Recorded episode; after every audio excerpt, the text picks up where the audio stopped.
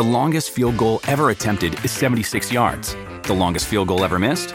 Also 76 yards. Why bring this up? Because knowing your limits matters, both when you're kicking a field goal and when you gamble. Betting more than you're comfortable with is like trying a 70 yard field goal, it probably won't go well. So set a limit when you gamble and stick to it. Want more helpful tips like this? Go to keepitfunohio.com for games, quizzes, and lots of ways to keep your gambling from getting out of hand.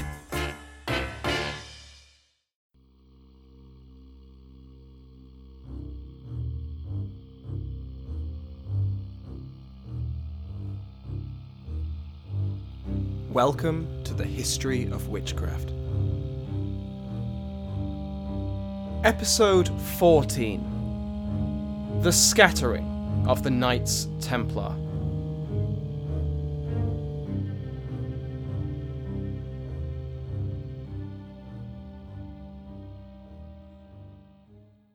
Welcome back to the History of Witchcraft podcast. Last time, we covered the Machiavellian plots of Philip IV, the Iron King of France, to destroy the French leadership of the Knights Templar. His justification to do so was the apparent heretical nature of the order, with blasphemous behaviour and satanic worship being endemic from the lowliest initiate to the Grand Master himself. As we saw last time, however, these justifications were simply an excuse. There was no evidence other than the confessions coerced from tortured and terrified men, and the accusations were logically unsound. No, the reason for the Templars' destruction was not the revelation that they were in league with the devil, but was far more mundane in variety. The Templars were a powerful and rich entity within France that was not subject to the ambitious and absolutist Philip. This clash of the king's personality with the knights may have been unavoidable, but Philip gained further motivation from the material benefits that would be his, should the knights fall. As the Templar headquarters were in Paris, so too was a large proportion of their vast wealth, and when the knights were seized in a sudden and well prepared assault, so too were their treasuries, Despite the Pope ordering the Templar property to be distributed to their brother order, the Knights Hospitaller, the French treasury never resurfaced in any meaningful sense. This gave rise to various tales of secret Templar gold secreted somewhere by fleeing knights, but it's much more likely, and a lot less fun, that the precious metal found its way into the French coffers and coinage. But this was all taking place in the Kingdom of France. The Templars were a vast, international organisation stretching from the Atlantic to the Levant, and while its leadership and headquarters were in France, the Templars' downfall echoed across Christendom. Today, we will be taking a look at how the various monarchs and princes reacted to the papal orders, first to arrest the Knights Templars in 1307, and second to announce the order's dissolution. The reactions were mixed. Many monarchs did not believe the charges and sympathised with the knights, while others were all too happy to use papal sanction to settle old scores. We will begin in the Kingdom of England, where the young Edward II had been crowned just a few months prior to the receipt of the Pastoralis Praeeminentiae in November 1307. Edward was in no rush to begin the arrests. His father, Edward I, the Hammer of the Scots, had been comrades in arms with the Templars, in constant correspondence with Grand Master de Molay until his death, leading his son to have no strong desire to persecute his late father's friends. This lack of royal hostility was helped by the fact that the Templars were not prevalent in England, certainly not to the same extent as they were in France, and the English economy was itself in a better state than the French so the temptation for monetary gain was possibly less strong for Edward. More interesting is how well Edward resisted the pressure to act from Philip, who was, of course, to be Edward's father in law, and would have been a strong force to resist as a newly crowned sovereign. Edward did not act on the papal order until January of 1308, and at this point he relented to the constant pressure from the Pope and the French king to finally act Roughly 150 members of the Templar Order, only 15 of which were knights, were arrested across the country, although their conditions were on another world from their brothers in France. This was no accident. Edward had specifically insisted in his orders to his bailiffs that the Templars were not to be confined in, quote, hard and vile prison, The prisoners, such as they were, were paid a daily stipend for their trouble, and some, such as the Master of the Order in England, William de la More, were allowed unsupervised excursions outside of the cities they were meant to be imprisoned in. Gradually, even these loose restrictions on the Templars were relaxed, with rents from Templar holdings being returned to de la More and his companions. Even after Edward's wedding to Princess Isabel, Philip's daughter, and the pressure that was undoubtedly applied to Edward to crack down on the order by his new father in law, the English king was particularly lethargic in bringing the Templars to trial. This changed in November of 1308, when de la More and his fellow Templars that had gradually been acclimatizing to freedom were rearrested. The reasons for this dramatic change in attitude have been suggested to range from the unrelenting pressure from Philip and Clement for stronger action, combined with internal dissent from Edward's barons and clergy, and the conflict over Edward's favourite, Piers Gaveston, who Edward had exiled from England to try and appease his barons. They believed Gaveston to be too dominant an influence over the kingdom. To try and gain papal approval to recall his closest friend, Edward made several monetary and political concessions to the pontiff, including jewels and cash to the pope himself, the granting of land to the pope's relatives, and the release of two bishops from a prison they had resided in for years. It is highly likely that stronger measures against the Templars were part of this deal. The efforts worked, and Clement lifted a proposed excommunication against Gaveston in 1309, allowing the favourite to return to England from Ireland, where, after repeatedly being exiled and then returning, he was murdered by a group of disgruntled nobles in 1312. He probably should have stayed in Ireland. At this point, the Templars in England had been nominally imprisoned for 20 months, although being paid for the trouble and having relatively free movement, it hardly compared to what their brothers were experiencing in France. Still, the call was made by Edward for the Templars in custody throughout England to be brought to the urban centres of London, Lincoln, and York, to be presented before the papal inquisitors in October and November of 1309.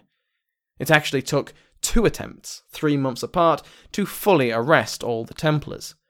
It has been suggested by the historian Geoffrey Hamilton that the requirement of a repeated arrest order meant that the Templars were still being kept under the loosest guard possible, allowing them to meander about on ordinary business, and some clearly slipped away from their guards with a nudge and a wink.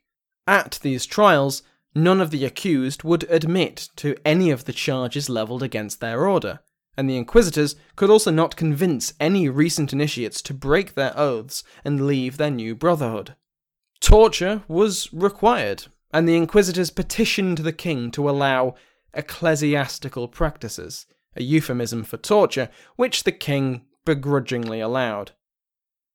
However, Edward had the process overseen by a loyal seneschal, who was known to be doubtful of the charges and shared his liege's sympathy for the Templars. There were also repeated references to the freedoms the Templars had previously enjoyed, those of free movement and the receipt of funds, continuing until January 1311. Despite the torture and the clearly awful conditions of their imprisonment, no confessions were forthcoming, and the inquisitors wrote to the Archbishop of Canterbury suggesting more drastic measures, such as removing the Templars from the custody of royal agents who supposedly were hampering the papal efforts to torture confessions out of them. They also suggested moving the Templars to France, where their ecclesiastical processes could be more rigorously conducted, and a propaganda campaign to sway the English public and nobles against the Templars, as had happened in France at the States General and ecclesiastical councils. Edward resisted all of these suggestions, acting like a dead weight, holding back any further papal interference through his apparent indifference to the trials.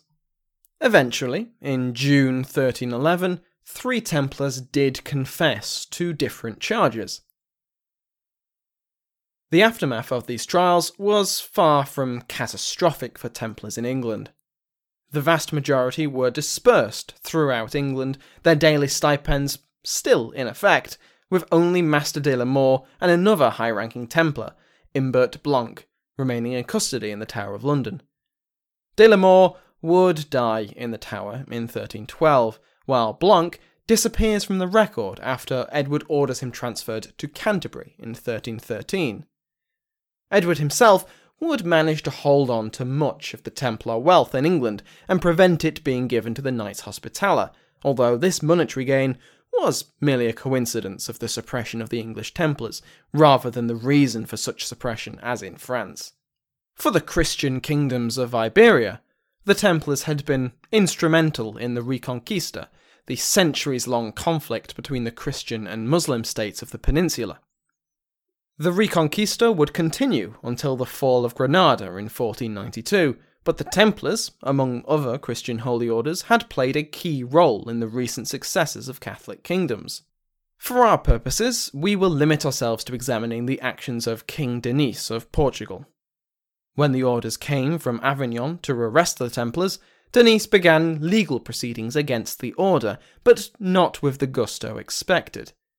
His main priority, in 1307 at least, was to recover two large portions of Portuguese territory from the Knights the towns of Sura and Idanha e Velha. Apologies to any Portuguese listeners for those attempts, as well as my pronunciation of King Denis. It might very well be Denis, but that doesn't sound quite right for a Portuguese king. The royal argument was essentially, by right, all territory in Portugal belonged to the crown, and the Templars had been granted their use temporarily by that crown.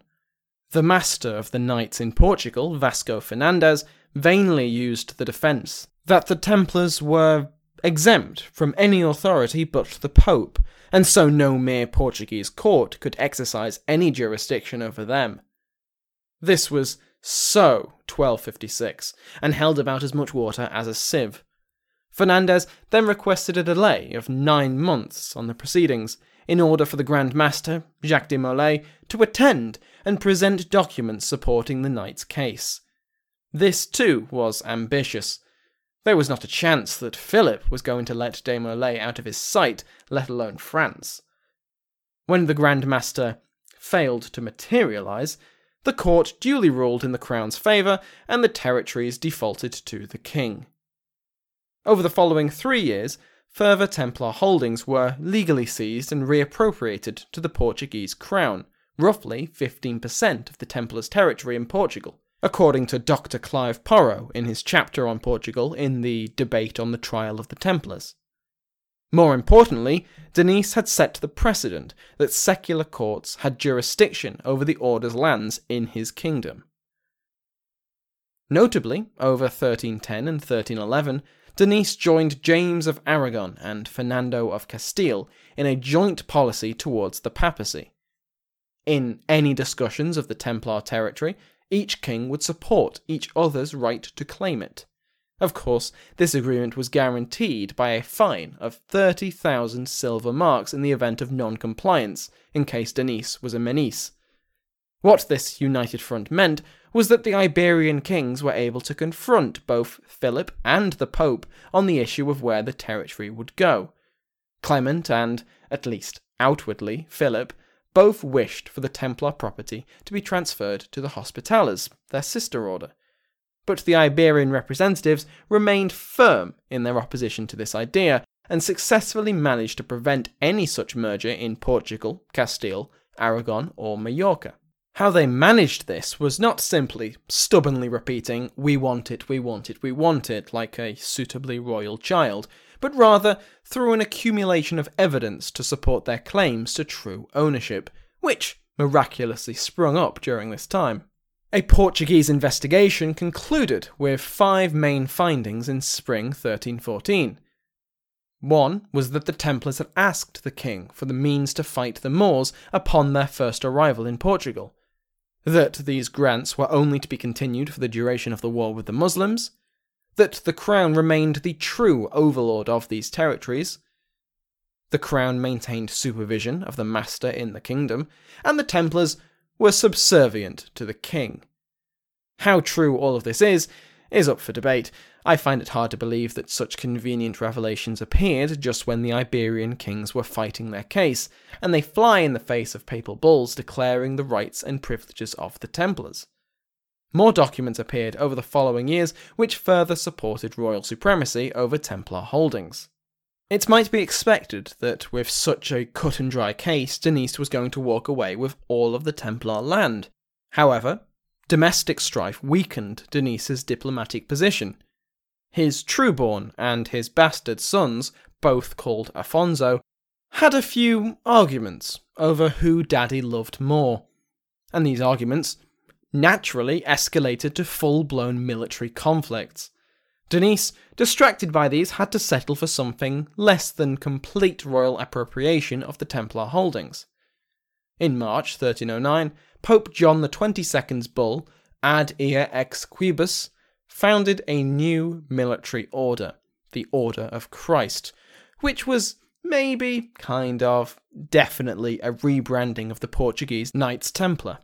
The new order received the remaining Templar territories which Denis had not been able to wholly subjugate, and many of the now disgraced Templar knights were tacitly allowed to join this new order.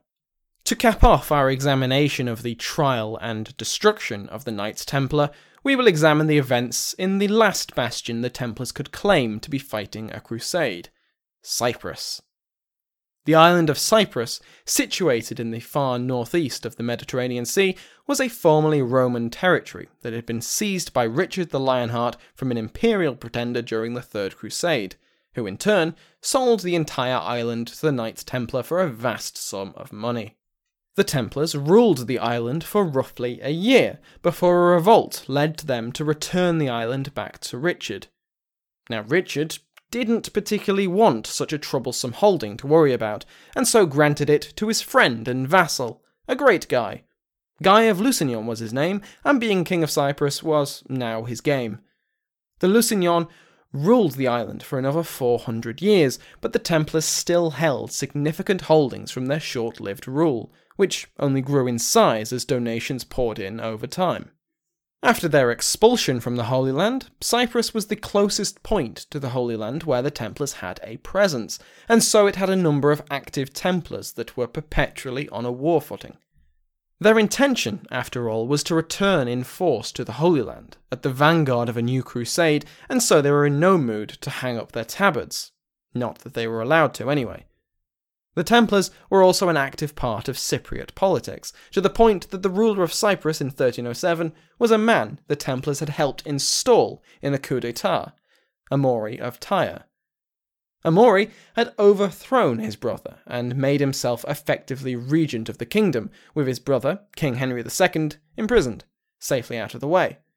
Initially, the coup was popular, but within a few years, public opinion, particularly the opinions of the nobles, began to turn against Amaury. In 1306, Grand Master Molay had loaned 50,000 bezants, gold coins from either Arabia or the Roman Empire, to help support his ally, and assisted in negotiations on the maintenance of the now suspended King Henry. In 1308, when the papal decree calling for the arrest of the Templars was en route to the island, the Marshal of the Templars was assisting Amaury in reducing the support for the exiled king amongst the nobles. The authority and respect that the Templars commanded in the diplomatic arena, which we discussed in episode 12, had waned but was far from gone. The Templars were a steadfast ally of the regime in Cyprus, a source of money and political support for Amaury that was sorely needed, which makes the next few events particularly interesting. When the Pastoralis Praeeminentiae arrived on the island on the 12th of May 1308, Amaury immediately acted on it. He sent one of his most loyal supporters, that wasn't a Templar, to the Templar headquarters in the city of Limassol, firmly asking the knights to surrender both their weapons and their horses and accept confinement in the house of an archbishop.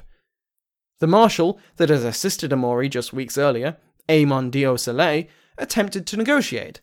Confinement on a rural estate, under guard, but we keep our swords and assets. While this might have worked in England, the idea of leaving a military order on their own land, with all of their weapons and funds, did not quite fit with Amaury's concept of in custody.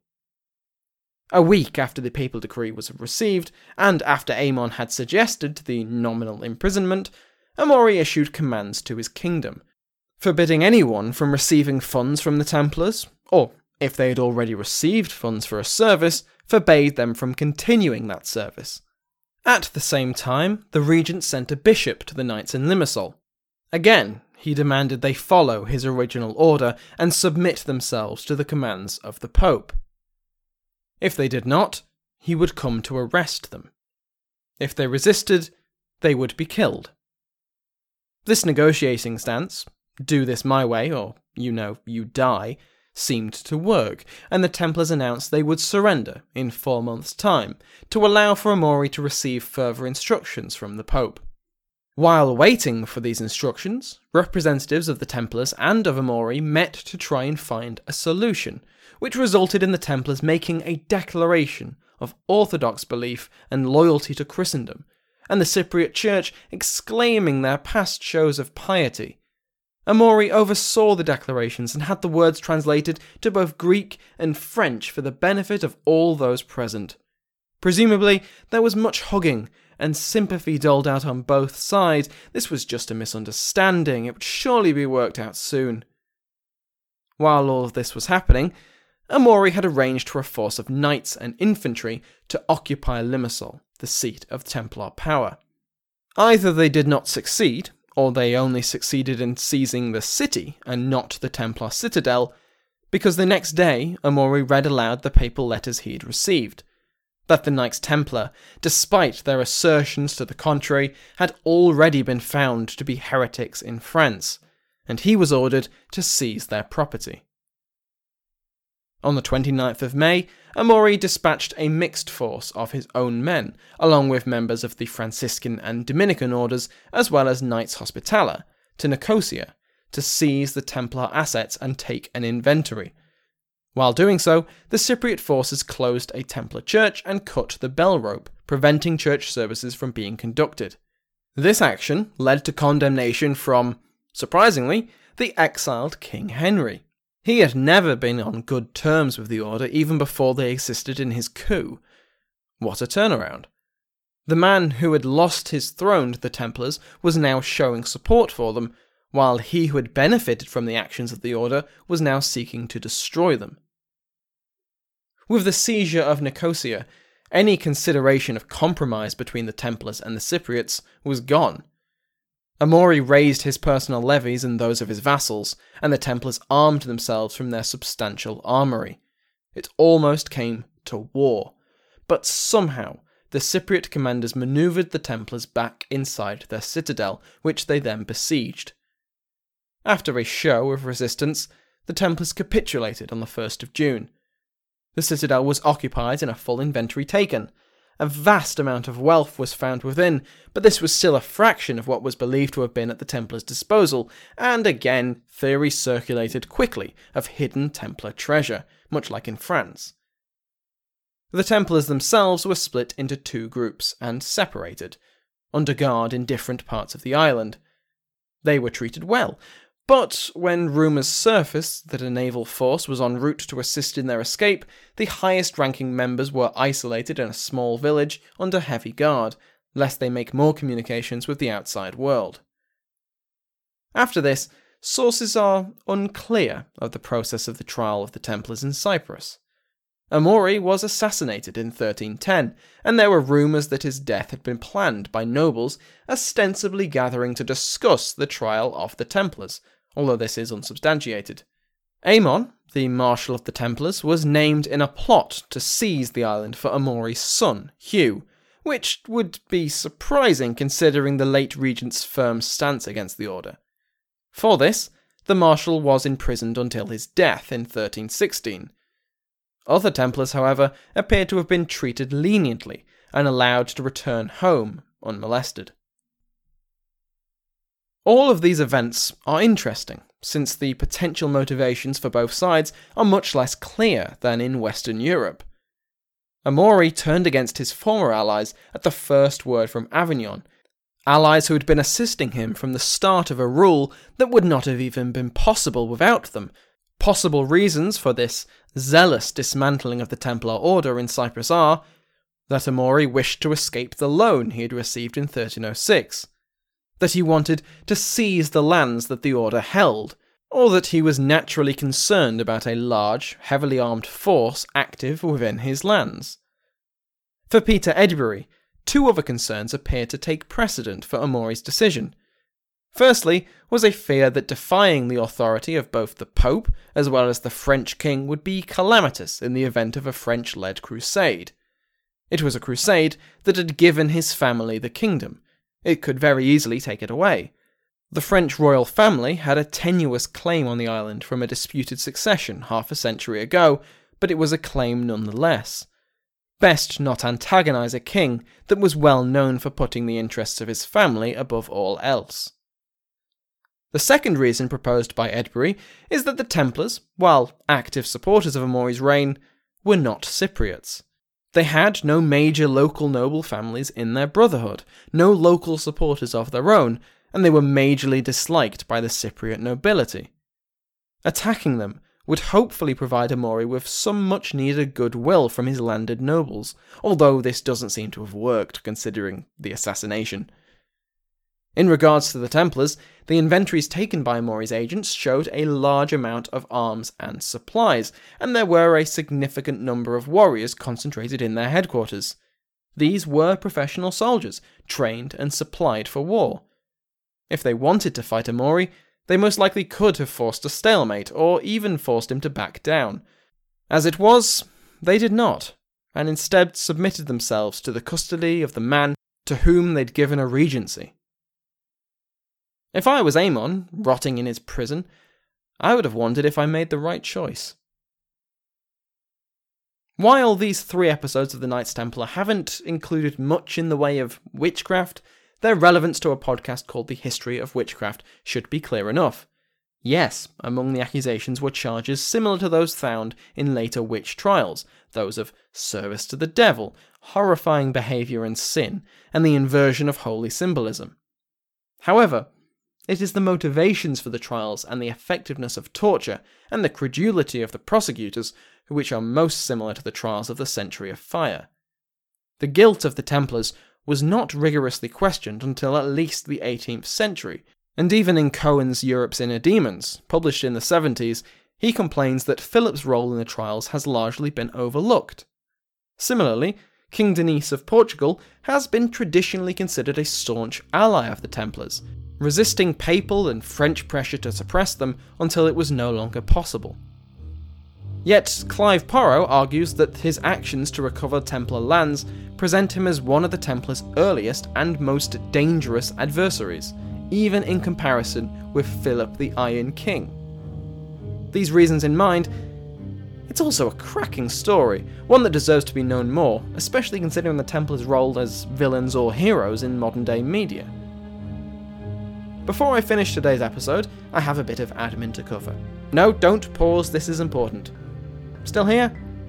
It's now been about four months since I relaunched the history of witchcraft, and this month the show should surpass 10,000 monthly downloads, which is just incredible. Just looking at the stats graph puts my heart all aflutter, and I have to be honest, graphs don't normally do that for me. That's why I got into history rather than maths. I've got some really fascinating topics lined up for the next few months, which I'm really excited to get my teeth into. All I ask is that if you enjoy the history of witchcraft, help it grow. Leave a quick review on iTunes or Stitcher or whichever app you use, or share it with a friend or a colleague who you think will find it interesting. These are by far the best ways for a history podcast to grow, and I appreciate every single new download. Remember that the show has a website, Facebook, and Twitter page, as well as a Patreon. The intro and outro music has been provided by Sounds Like an Earful. Thanks again for listening.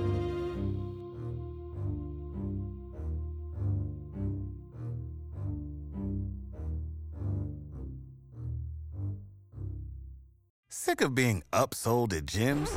My guy, you're currently a base member? For $90 more, I can upgrade you to our Shred membership. For 130 more, you'll be a Swole member. And for just $300 more, you'll reach Sweat Platinum.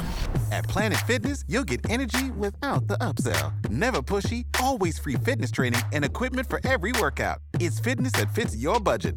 Join Planet Fitness for just $1 down and $10 a month. Cancel anytime. Deal ends Friday, May 10th. See Home Club for details.